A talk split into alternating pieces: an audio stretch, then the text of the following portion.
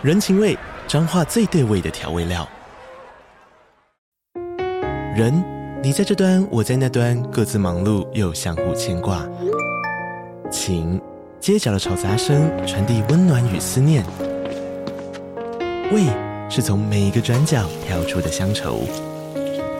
这里是彰化县政府 Podcast 节目《彰化早咖》，我是主持人内克。从彰化大小事各具特色到旅游攻略，透过轻松有趣的访谈，带着大家走进最在地的早咖。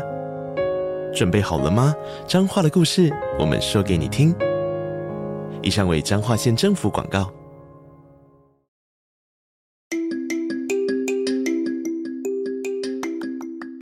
大家早安。欢迎收听通勤十分钟 On the way to work。每天早上跟着我们一起掌握最新的国际商业新闻，了解各个产业衍生出来的商业趋势。我们相信每天只要花一些时间，一起进步一点点，长期下来就能够看见巨大的成长。我是 Esther，哟，我是 Tony，让我们一起在通勤的路上前往世界。大家早安，今天是五月十二号，星期五，欢迎回来通勤十分钟。大家早安，终于来到一个礼拜的最后一个工作日，大家这个礼拜也是辛苦了。然后我就发现呢，这个礼拜是五月第二个礼拜嘛。所以呢，很快的，呃，五月呢 就是要进入下半部，而且这周末还有一个很重要的日子，就是母亲节。那我们今天呢，在节目的一开始，先祝福所有的通勤族的母亲们，就是母亲节快乐。那我们最近呢，其实呃，陆陆续续在做节目这三年以来，我看到蛮多通勤族跟我们分享说，他从可能是单身，然后到结婚，然后到生小孩，成为新手爸爸或是新手妈妈嘛。我觉得这一路以来呢，真的是一个非常奇妙又幸福。的旅程。那这个礼拜呢，是我们的订阅用户好书抽奖活动，不知道大家都有去参加了吗？这个礼拜要送的书是有温度的品牌行销，是由 Nike 的前行销长 Greg Hoffman 他所写的，里面呢有非常多，我个人认为呢是比较偏向第一手的观点去介绍在 Nike 里面的一些行销策略，里面也写了非常多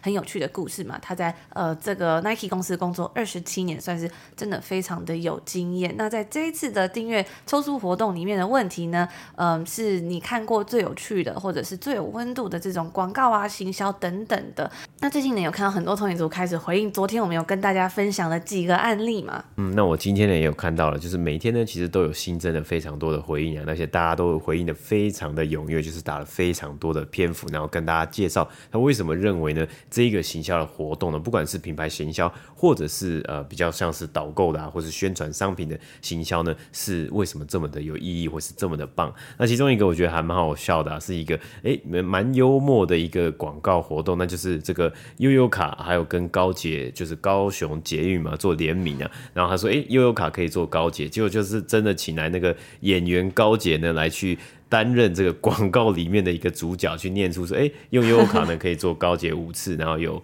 这个活动啊可以有参加。这个抽奖还是有有好礼有赠礼等等的，只能说这个名字真的学太好了。像我最近呢也看到蛮多有趣的行销广告，之前有跟大家昨天跟大家分享到的是这个 Craft 的花生酱小熊花生酱。那除了这个花生酱之外呢，我这几天又看到一个很有趣的，就是加拿大的麦当劳，它跟一个当地我们这里当地的一个品牌 Peace Collective 联名推出一系列的袜子跟衣服，真的是我觉得超级可爱的。因为我就看到有网友分享说，嗯，就是你去麦当劳点餐，现在很多人会用 APP。就是事先点餐嘛，然后就发现里面呢，怎么也可以买袜子，就是 他有卖一个袜子，然后非常的可爱，就是它是呃麦当劳那个 logo，然后黄白的，然后上面呢还写了 Home is Canada，那这就是啊、呃、Peace Collective 他们的最有名，他做了很多多呃加拿大的城市系列嘛，所以我觉得超级可爱。然后最近也在想说，因为嗯我们频道也快要成立三周年，就想说哎可以准备一些小礼物送给大家，如果是这个小袜子，不知道大家会不会喜欢。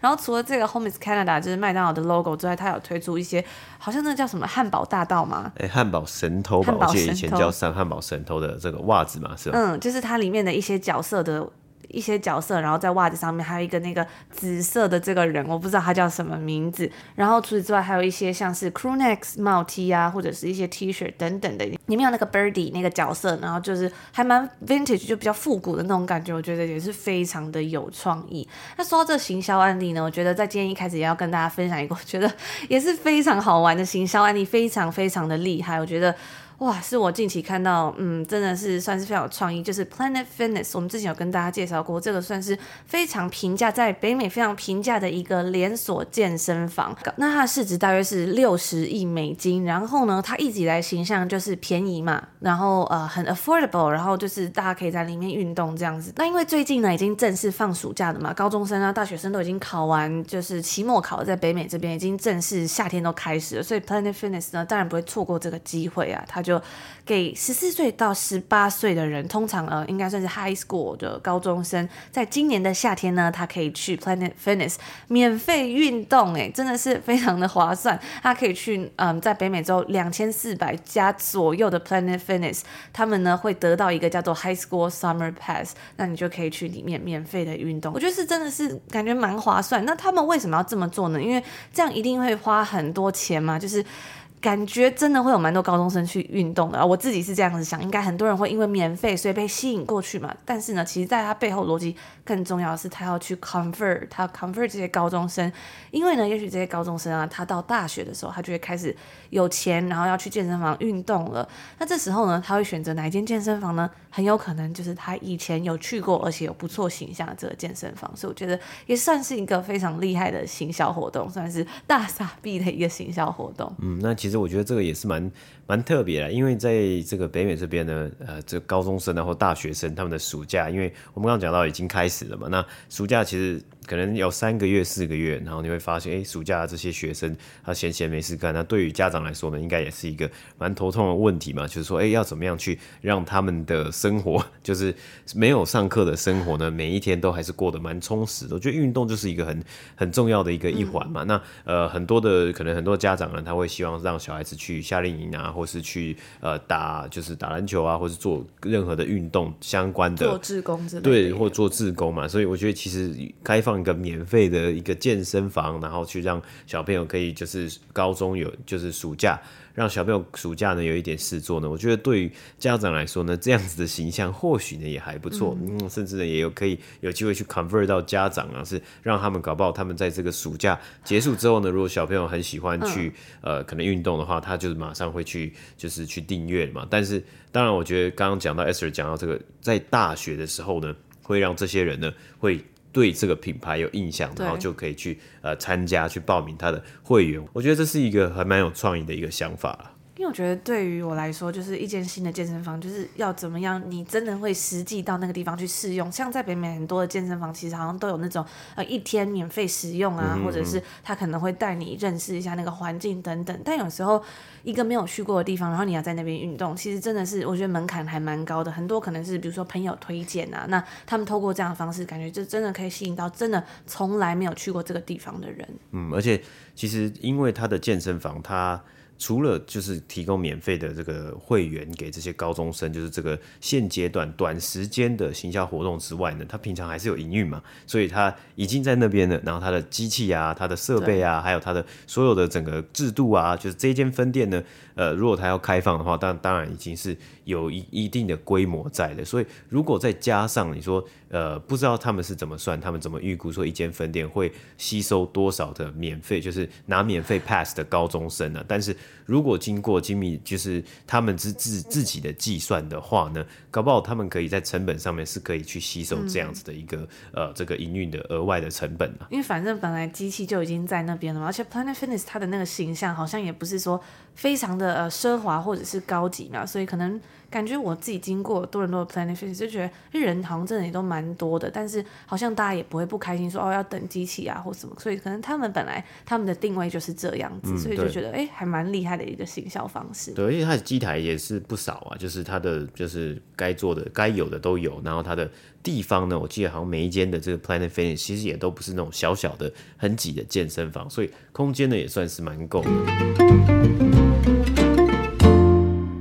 için 天，房屋共享平台 Airbnb 公布了最新一季的财报表现，在 Q1 的表现。那虽然在这一季呢，我们是看到 Airbnb 它的订房数量创下了历史记录，而且呢，在获利的部分更是达到了一点一七亿美金。整体来说，算是表现的还不错了，也看到了强劲的旅游需求。Airbnb 也表示呢，他们的营收跟疫情一开始相比啊，是已经翻了两倍的。但是呢，在给出低于预期的财务预测之后，再加上创下了历史记录的订房数量，还是没有达到分析师的预期。该公司的股价呢，在财报公布当天的盘后就跟着急速下降，暴跌了十个百分比。那我们首先先来稍微看看几个重要的数据。第一个是 Airbnb 在第一季度呢，它的销售额跟获利都是超出早前分析师的预期的。第一季的 EPS。每股盈余是十八美分，超越了分析师早前预估的九美分。而本季的营收呢，较去年同期是上涨了二十个百分比，来到十八点二亿美金，跟之前预估的十七点九亿美金是差不多的。那在这一季呢，因为旅游的回归，Airbnb 从去年呢，去年同期的净亏损一千九百万美金，这一次是转亏为盈，来到了净利润的一点一七亿美金啊，相差。非常非常的大，那这个数字呢，其实也算是一个里程碑了，代表 Airbnb 它史上第一次，在它 Q1 这个年度第一季里面是实现了盈利的。在 Airbnb 给股东的信之中呢，就写到了今年的第一季啊，表现可以说是旗开得胜，算是一个非常强劲的开端，也很期待呢，今年的夏天能够看到一个非常强劲的夏季旅游需求。但是公司还是会担心，对比去年二零二二年的夏季表现，今年的夏天可能不会增长太多，因为去年我们有有。看到吗？疫情之后被压抑的需求开始释放，所以呢，真的很难跟今年的夏天来做一个对比。那身为一家非常创新的房屋共享平台啊，Airbnb 当然也不会错过最近的 AI 热潮。我们在呃从上个礼拜到这个礼拜讲了非常多跟 AI 有关的内容，不知道大家都收听了吗？如果你们还没有听过的话呢，非常可以去推荐收听，像这样可以更 well-rounded 了解一下现在 AI 的一些呃相关的数据啊、报告，甚至是我们还有谈到这个 AI 出。出现之后，首位受害者 Check 他的市值呢，直接蒸发十亿的这个新闻。那在 Airbnb 它的财报电话会议上面呢，该公司就表示说，他们有计划在未来几年内要将 AI 的功能整合到他们的平台之中，包括 ChatGPT 4等等的。Airbnb 也说到啊，用户之后呢，就可以在平台上面看到非常巨大的改变。那 Tony，你觉得它的这个改变会是什么样子的呢？我我自己在猜啦，因为根据我们之前的这个 Airbnb 对 Airbnb 的观察，我觉得是不是比较像是说在推荐旅程啊，或是在推荐体验上面呢，会有更好的一个呃 experience。因为之前呢，我自己的印象呢，之前 Airbnb 也曾经是说过说，诶，他希望可以去将需求，就是像消费者的需求呢，导到诶，可能他现在可能供给是比较充足的一个地方啊，就是。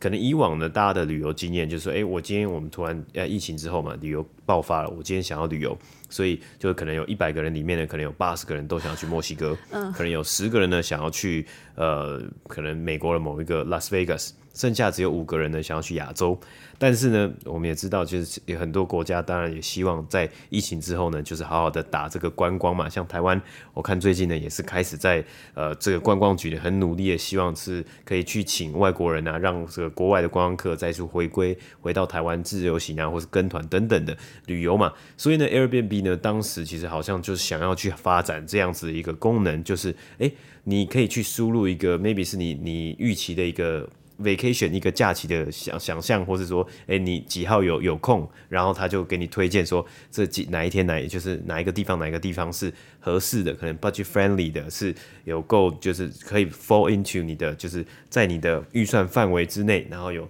哪一个地方，然后有是某个小镇，那它有怎么样的房源，你可以去体验，然后你可以去住，然后你可以去那个地方观光旅游。所以真的是还蛮有趣，因为有时候想要出去玩、出去旅游一下，可是其实排行程啊，或者是想要去哪里玩，好像也蛮花时间的。嗯，而且其实我觉得大家想要去的地方呢，其实都都差不多，都差不多。那如果在一个旺季，比如说都是有廉价的时候，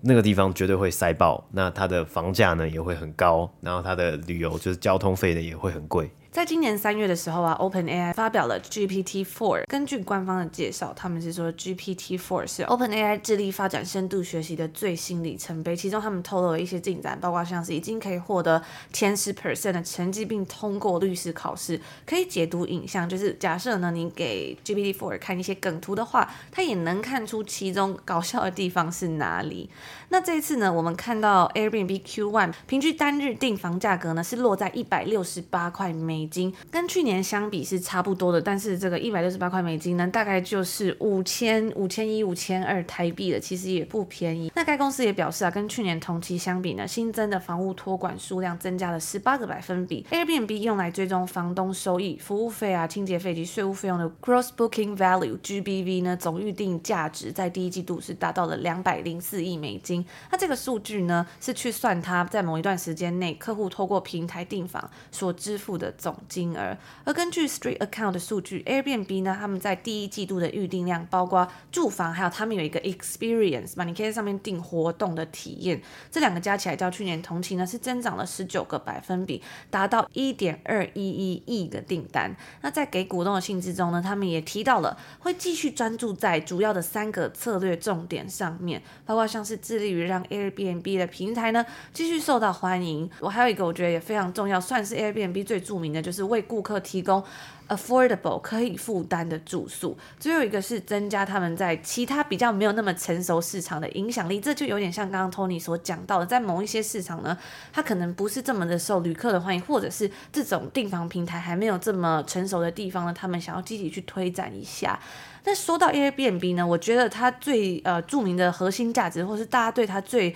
比较有印象的部分，应该就是他们是提供一个比饭店还便宜的选项。当时当年它还出来的时候啦，不过我觉得近几年来呢，好像这样的价值一直不断的在消失，尤其是在疫情的时候，甚至是到像现在进入到夏季旅游旺季，举北美住宿为例啊，价格都不再是以往那么的低了。我记得五六年前我在欧洲的时候呢，常常会用 Airbnb 订房，都可以找到蛮。不错的选项，但是后来 Airbnb 的价格就开始变得越来越贵，再加上很多的附加费用，还有可能遇到一些不好的房东啊或经验等等，就是品质可能会比较不一定。后来我自己就比较没有再使用了。我遇过，比如说像是联络不太像房东，或者是房间跟显示的不太一样等等的。有时候出去玩呢，还是会想要选择一个比较保险的选项嘛，还不如去选择有二十四小时的柜台饭店。那在过去几年呢，他们的定价策略呢，其实也看到了，是真的有在慢慢的改变，偏离了原本呢，他们致力于提供顾客更多可以负担的选项。而到现在呢，Airbnb 他们自己其实也发现了这件事情，再加上随着通货膨胀，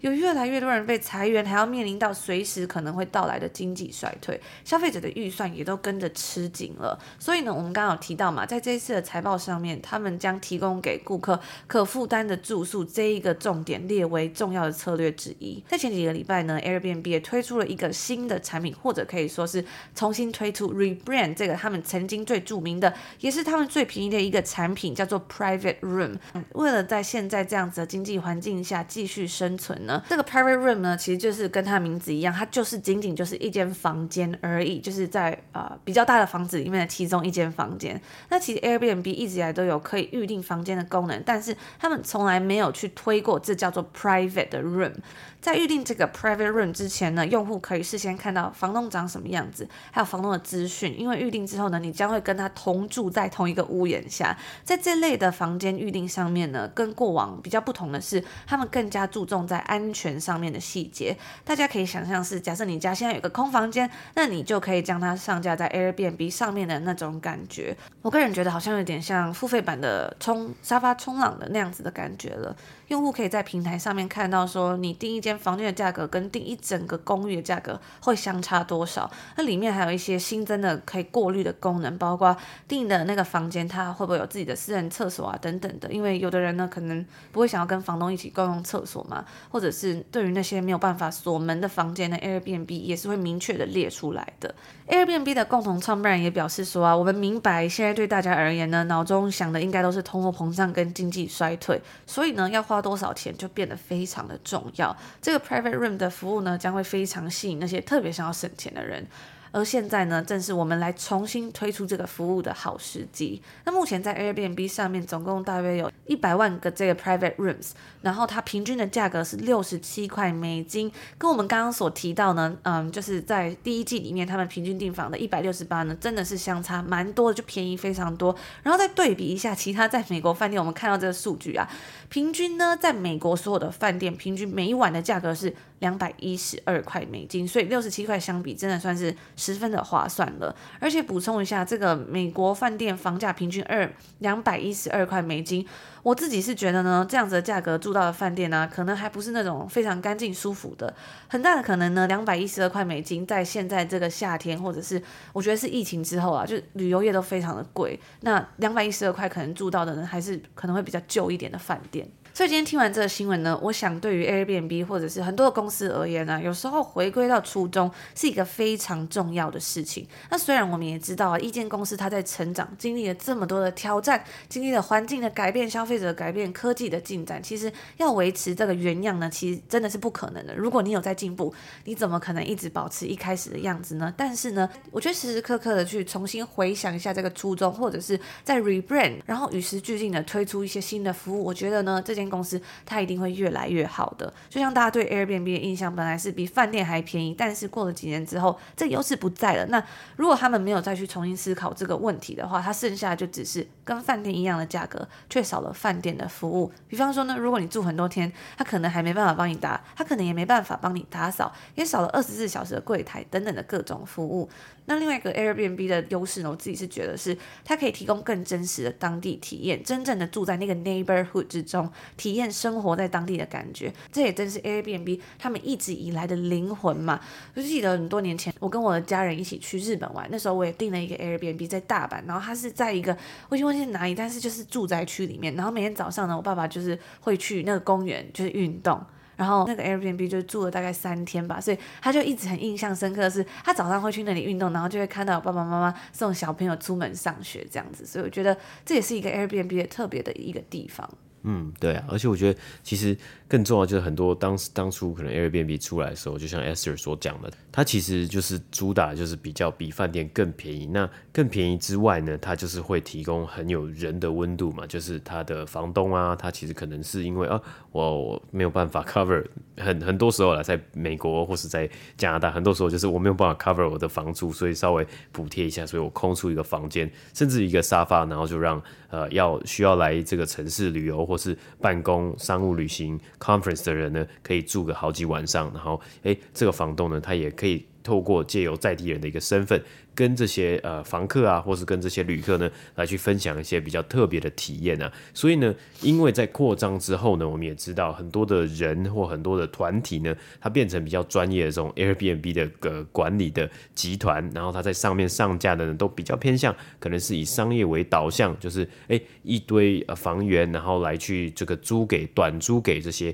游客嘛，那就少了人的味道。那是 Airbnb 做出了什么样的回应呢？就是它把它直接独立出来嘛，所以你在上面你是可以找到一个体验，就是你可以去购买一个体验，然后可能会有这个一般的呃当地的导游啊，或者说当地的人。他来带你，哎，怎么深度的玩这个 neighborhood，怎么深度的呃认识这个社区啊，等等的。所以我觉得就是呃，虽然这个可能规模啊，或是整个公司变成了一个上市的公司，但是他们或许呢，还是一直在想着他们的核心价值到底是什么，他们要提供给消费者的东西到底是什么，然后再围绕这个东西呢，去提供他们以目前这个阶段他们的规模能够达到的一个体验，或是能够达到的一个呃服务。我们在蛮久之前也有分享，不知道大家还记不记得这个 Airbnb 的共同创办人 Brian Chesky 呢？他也是呃在之前呢有上架了一间他自己的房子，在旧金山，就是他自己的那个房子，然后呢他就把它 listing 在 Airbnb 上面，然后呢大家是真的可以去订那个体验，就是住在他的家里，然后我就有看到那个评论呢，真的有人就去订了，然后他就说其实我就住在几个街区而已，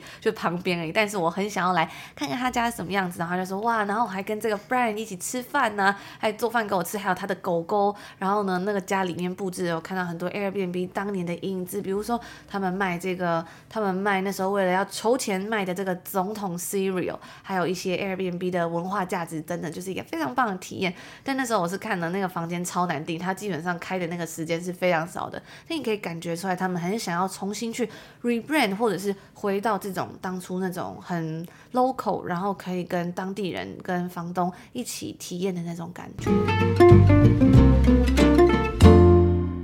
那今天每日股历的内容呢，我们要分享到在五月十一号分享的公司 Dollar General。那顾名思义呢，可以想象这是一间平价的连锁零售折扣商店啊。那在这个礼拜呢，我们看到美国的 CPI Consumer Price Index 消费者物价指数在今年的四月，比起去年同期呢，上升了四点九个百分比啊。那通膨是持续下降当中嘛。那我们也看到了哇，首度的这个通货膨胀呢，是已经下跌到甚至只有剩上。上升四点九 percent 啊，那当然呢、啊，其实看到这样子的一个数据下跌是一件好事，也代表着美国联准会呢很有可能来暂停升息。不过物价的上涨当然已经造成了影响嘛。我们在日常生活用品以及食物的这个这个部分呢，或是大家息息相关这些商品的价格呢，这样子的价格呢，跟一年前、跟两年前相比呢，还是非常的高啊，可以说是这个很多的价格啊都是回不去了。那几个礼拜前呢，加拿大呢在这边呢也刚经历过一次非常大型的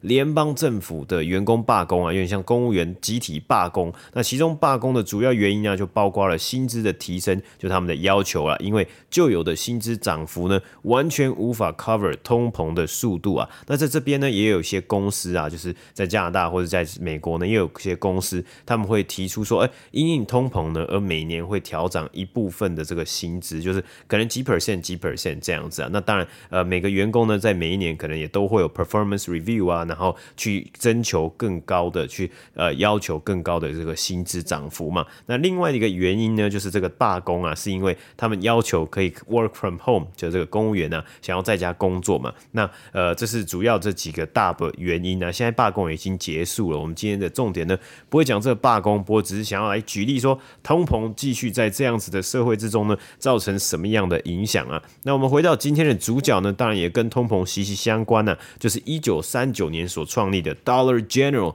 这是一间历史非常悠久的公司啊。在过去呢，几十年来呢，他们的销售额也是持续的成长，并且呢，缴出了非常不错的获利成绩。那我们看到啊，为什么是一九三九年成立呢？刚好啊，一九三九年的美国也正经历经济比较低迷的时期啊。当时从一九二九年的经济大萧条呢，是一路到这个美国整体的这个情势呢，是慢慢的在 recovery 当中啊。但是呢，一九三九年也有正值第二次世界大战。虽然我们知道美国参战呢，其实是一直直到一九四一年左右呢，才在才正式参战嘛。但是在这样的背景之下呢，就已经感受到整个全球的经济啊，还有全球的这个氛围呢，不是这么的蓬勃发展呢、那 Dollar General 呢，当时啊。是提供，就是一开始就是提供很低价、很便宜的折扣商品，让消费者找到一个省钱的好地方嘛。也因此啊，在这样的环境之下呢，Dollar General 呢得以哇，在一九三九年开业呢，一路到现在呢，都还存在的一间公司嘛。那这样的背景呢，似乎也和现在的情况有一点类似嘛。通货膨胀啊，消费者的荷包缩水啊，经济呢可能比较不确定啊，不确定性比较高的一个情况之下，必须呢要找到更便宜的选项来去消费。而 Dollar General 呢，也趁着这样子的一个呃助力，或是这样的一个背景呢。继续扩张。诶，我在做功课的时候啊，其实我就发现这是一间非常特别的公司，还有他们的商业模式啊。首先呢，第一个是虽然它的名字有 Dollar 啊，不过这间公司它的商品呢，不是所有的产品都是一块钱呢、啊。诶，好像有一点是不是有一有一点点混淆视听啊？但呢，在美国有另外一间也非常大的连锁店呢、它叫做 Dollar Tree 呢，它比较像是全部商品都是一块钱的折扣店。然后我记得以前在台湾好像有一阵子呢，很多这种。十元商店，我觉得里面的这个呃商品呢都是十块钱，但后来呢你也发现说，哎，怎么有的有的商品十二块，有的商品十五块，有的商品二十块这样子？那因为通膨呢，其实 Dollar Tree 呢，他们也开始说他们的产品的价格要涨价了，要涨高于一块美金的，可能是一点二五块或是一点五块。不过，虽然不是所有的产品在 Dollar General 这间公司里面呢，都是一块美金，但是呢，他们提供的产品的单价还是比起其他的连锁店低非常的多，那就是他们自己的一个竞争优势啊，这是一个一点。那如果要我举例的话，像是住在加拿大的通勤族，可能比较常看到的就是 Dollar Rama 呢，就是这样子的一个连锁店，也是比较偏向平价。那 Dollar Rama 呢，它里面呢也是，也不是每一个东西都一块加币。好像最便宜也是一点二五块，一点五块加币。那你也是会找到三块、四块、五块加币的一个东西，但它的这个呃价格呢，当然是跟其他的连锁超市啊，或是大卖场啊，是低非常之多啊。而第二个很特别的策略就是 Dollar General 的店点位置啊。对于传统零售商来说呢，不管是你要卖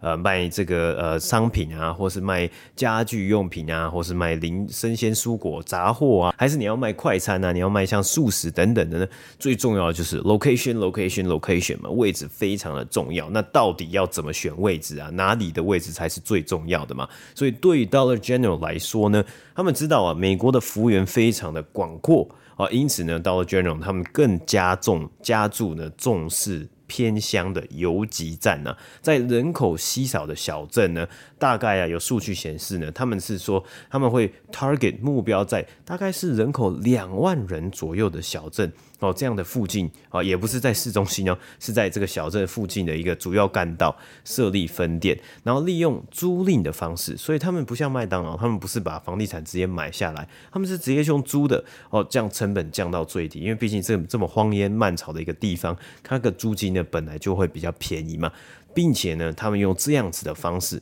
可以有效的避开最强大的竞争者，就是大型的平价连锁店和零售店或大卖场。Walmart 的设点嘛，因为呢，像 Walmart 这种公司，他们不可能在人口这么少的地方，两万个人的地方开店呢，这样不符合他们的经济效益啊，他们也没有办法赚到这么多的钱，而这就是 Dollar General 的机会啊，找到自己的竞争优势，并且创造自己的赛局。因此啊，这些 Dollar Store 呢，其实在美国是开了。非常非常多的分店啊！截至于二零二二年呢，Dollar General 呢在美国拥有了一万八千间分店。那 Dollar Tree 呢，其实也不遑多让，也是一万块，大概是一万六千间分店左右。这个数字呢是非常的夸张啊，因为这样子的数字是远远的超过了在美国 Walmart 的数量，甚至呢比麦当劳还要多。而除了租金便宜呢，进到 Dollar General，其实一般的消费者，你可能就是看到非常简单哦，就是这种铁架的陈设啊，然后根本没有设计的这种店内的摆饰这样子装潢。而同时呢，在疫情之前呢，Dollar General 也没有卖生鲜蔬果啊，所以可以想象，就是一些一般的商商品嘛，比如干货，像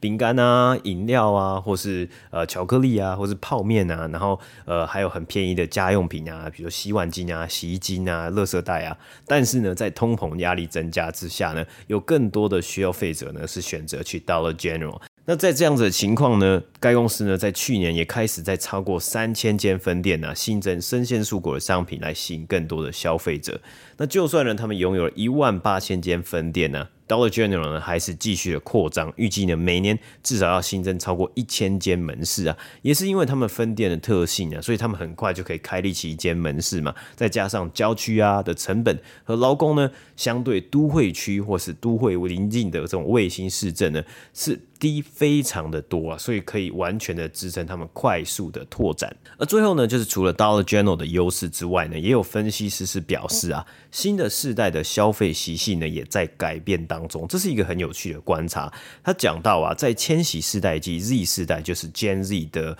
呃这个消费者之中呢，他们对价格是更敏感的，呃，并且呢，他们更容易是在居家用品还有杂货上面呢去省钱，因为呢，他们倾向呢花更多的钱在服务和体验上面呢、啊。比如说我们今天第一这个新闻讲到的 Airbnb，他们更重视呢，可能更重视是旅游的一个感受，所以他们可能每年呢都会呃早花一段时间出去旅游，那他们呢就会。需要呢省更多钱，然后花在旅游上面，所以这样子的一个消费习惯呢，如果真的是这样子改变的话呢，也得利于 Dollar General 等平价连锁店，因为他们会认为，诶，他们的居家的这个用品啊，或者是他们的一些可能零食啊，或是呃要吃的东西啊，他们其实去到了 General 呢，或许就可以去解决得了。而 Dollar General 在最新一季的销售额成长了十七点九个 percent，达到一百零二亿美金。那同店销售额呢是成长五点七个百分比啊，所以可以看得出来呢，新开店呢其实也提供了非常大的销售额助力啊。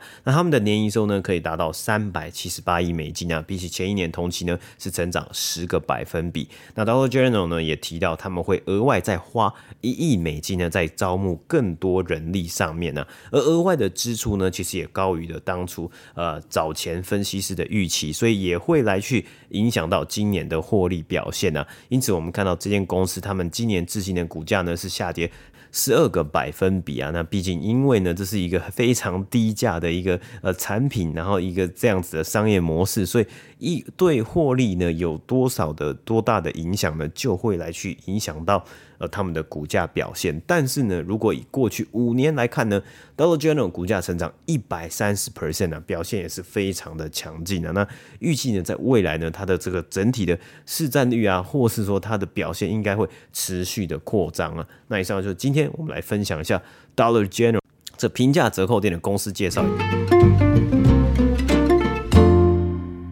以上呢就是我们今天要跟大家分享的所有新闻啦。最后呢，我再跟大家分享一个，刚刚开头有讲到嘛，就是有通勤族分享的非常有温度的品牌行销。有位通勤族他就分享了叫多芬，他就说呢，多芬邀请了几位女性参加活动，内容呢是参加者要描述自己的长相，然后呢有素描师跟这些女性之间，他们隔着布帘，单纯靠着这几位女性的描述来画出他们的脸部素描，接着呢再换成其他一起参加活动的女性。描述彼此的长相，然后素描师再按照他人的描述画成一张素描。就是这个素描师，他是要画两张图，同一个人，但是是不同人的描述，一个是本人描述，一个是呃另外一个人描述。最后再将这两张素描同时展现给参加的女性看。结果呢，很好玩的是，发现大家在描述自己的时候啊，总是会放大自己认为的长相比较缺陷的地方，或者是负面的想法以及态度。但是呢，其他人看到的却是真实、美好又漂亮的样子。所以最后他就说啊。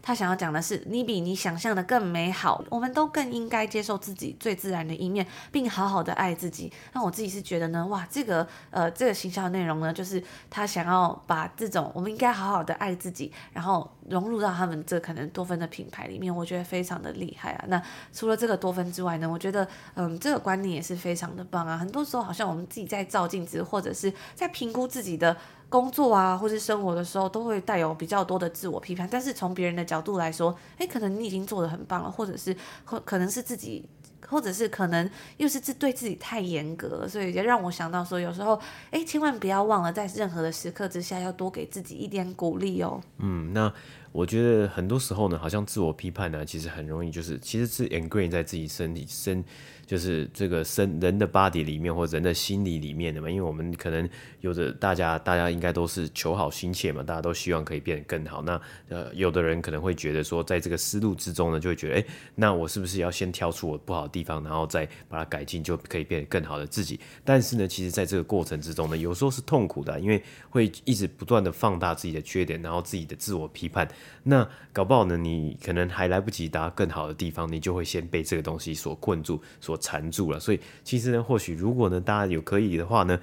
诶，每每一天除了鼓励自己之外呢，也可以鼓励他人。那我们形成一个正向的循环嘛？诶，多鼓励他人一点，看到他人其他的优点呢，然后去呃加以的这个可能是给予肯定，或是给予赞赏啊，我觉得会是更棒的一件事情啊。那呃，我们都记得这样子的感觉，然后诶，受到他人的鼓励，然后再用再有这样子的感觉呢，去传递给他人，然后形成一个很棒的影响。